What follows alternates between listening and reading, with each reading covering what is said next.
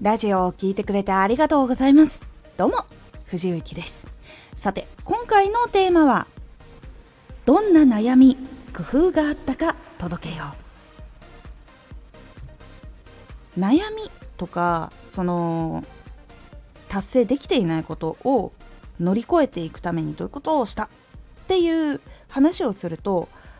人が心を開きやすくなったりとかあとは共通点を見つけてもらうことができやすくなるので自分の過去の悩みをさらけ出すというのが結構大事なポイントになります。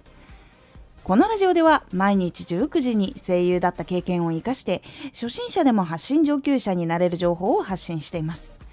それでは本編の方へ戻っていきましょう。悩み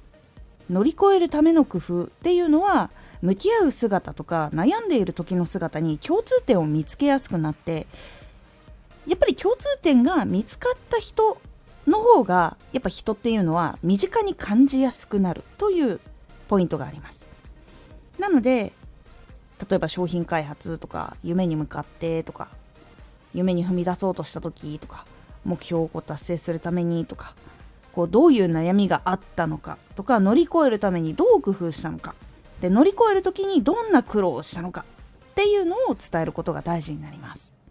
失敗悩み苦しみがない人の話っていうのはどうしても入ってきにくい傾向があります、まあ、なぜかっていうと人は失敗とか悩み苦しみっていうのを経験して抱えていることが多いからです。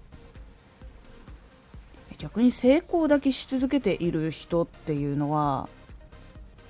言葉だけ聞いたとしても多分その間には失敗があってそこから学んだから成功までたどり着けたっていうのがやっぱりあったりすると思うので失敗を全く経験しないっていうのはないんじゃないかなと思います。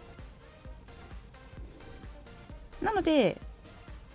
こうやっぱり失敗とか苦しみとかない人とかの話を聞聞くとでそういうふうに思って見ている人とかの話とかを聞くと自分とは全く違う人間なんだ。とかあの人には才能があるんだとか。そういうふうにやっぱり思われがちなので話を聞いてもらえずとか自分を知ってもらうこともできずやっぱり過ぎ去っていってしまうというのが結構多いです。なので届けたい人にしっかりと情報を届けるためにも自分の今とか過去とかの悩みとかどういうことが大変だったとかでそのためにどう苦労してどう工夫して成功したのかっていうのを伝えていきましょう。そうすることでしっかりと本当に役立つ情報が本当に必要な人の手に届きやすくこのラジオでは毎日19時に声優だった経験を活かして初心者でも発信上級者になれる情報を発信していますのでフォローしてお待ちください。毎週2回火曜日と土曜日に藤雪から本気で発信するあなたに送る上級者の思考の仕方やビジネス知識などマッチョなプレミアムラジオを公開しています。有益な内容をしっかり発信するあなただからこそしっかり必要としている人に届けてほしい。毎週2回火曜日と土曜日ぜひお聴きください。